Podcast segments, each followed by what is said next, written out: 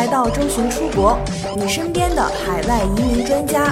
未来海外生活的规划师。移民的道路有困惑有困难，我们一直一路同行，一路相伴。更多移民、教育、海外生活、资产配置的相关资讯，请关注周巡出国 VIP 服务热线四零零六二四六五幺幺。二零一八年五月三十号，我们得到了消息，澳大利亚移民局关停了四零五退休移民类别签证。移民局在五月二十九号就修改了移民法条例中关于四零五签证的内容，并且自二零一八年六月一日起生效。研读移民法条例中的内容，我们可以发现，二零一八年六月一号之后，只有两种情况的申请人可以继续申请四零五签证。首先，第一点，申请人目前持有四零五签证；第二，就是自上次进入澳大利亚以来，申请人持有的最后一份实质性签证是四零五签证。本修正案的目的是关闭对于此前并没有持有405签证的申请人的申请通道。此次修正案适用于新的签证申请，已经提交申请、目前尚未获得批复的签证申请不受影响。目前正在持有405签证的申请人也不受影响，并可以在签证到期后继续申请新的405签证。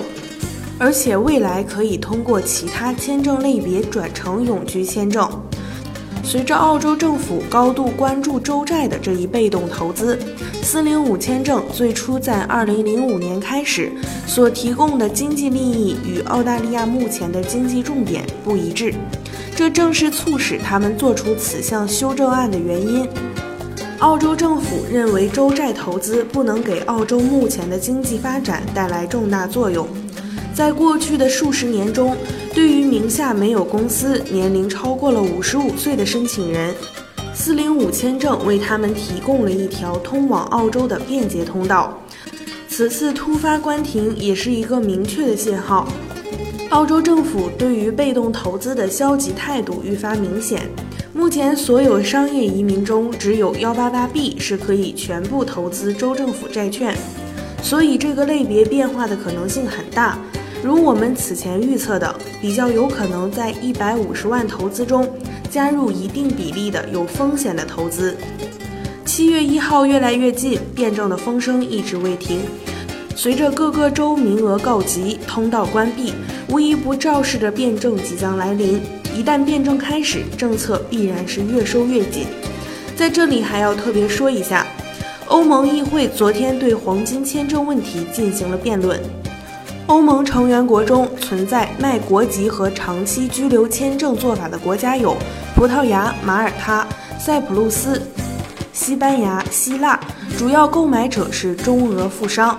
既然欧盟议会已经不再睁一只眼闭一只眼，而是公开的讨论，那欧洲投资移民很有可能就要关停买房投资移民，所以移民要抓紧不是没有道理的。至于美国的投资移民，美国国务院签证办公室在美国 EB 五行业协会华盛顿年会上宣布 EB 五投资人的排期，根据出生地，中国十五年，越南六年，印度五年，巴西、韩国两年或者更短。其实还是由于申请人数众多导致的排期问题。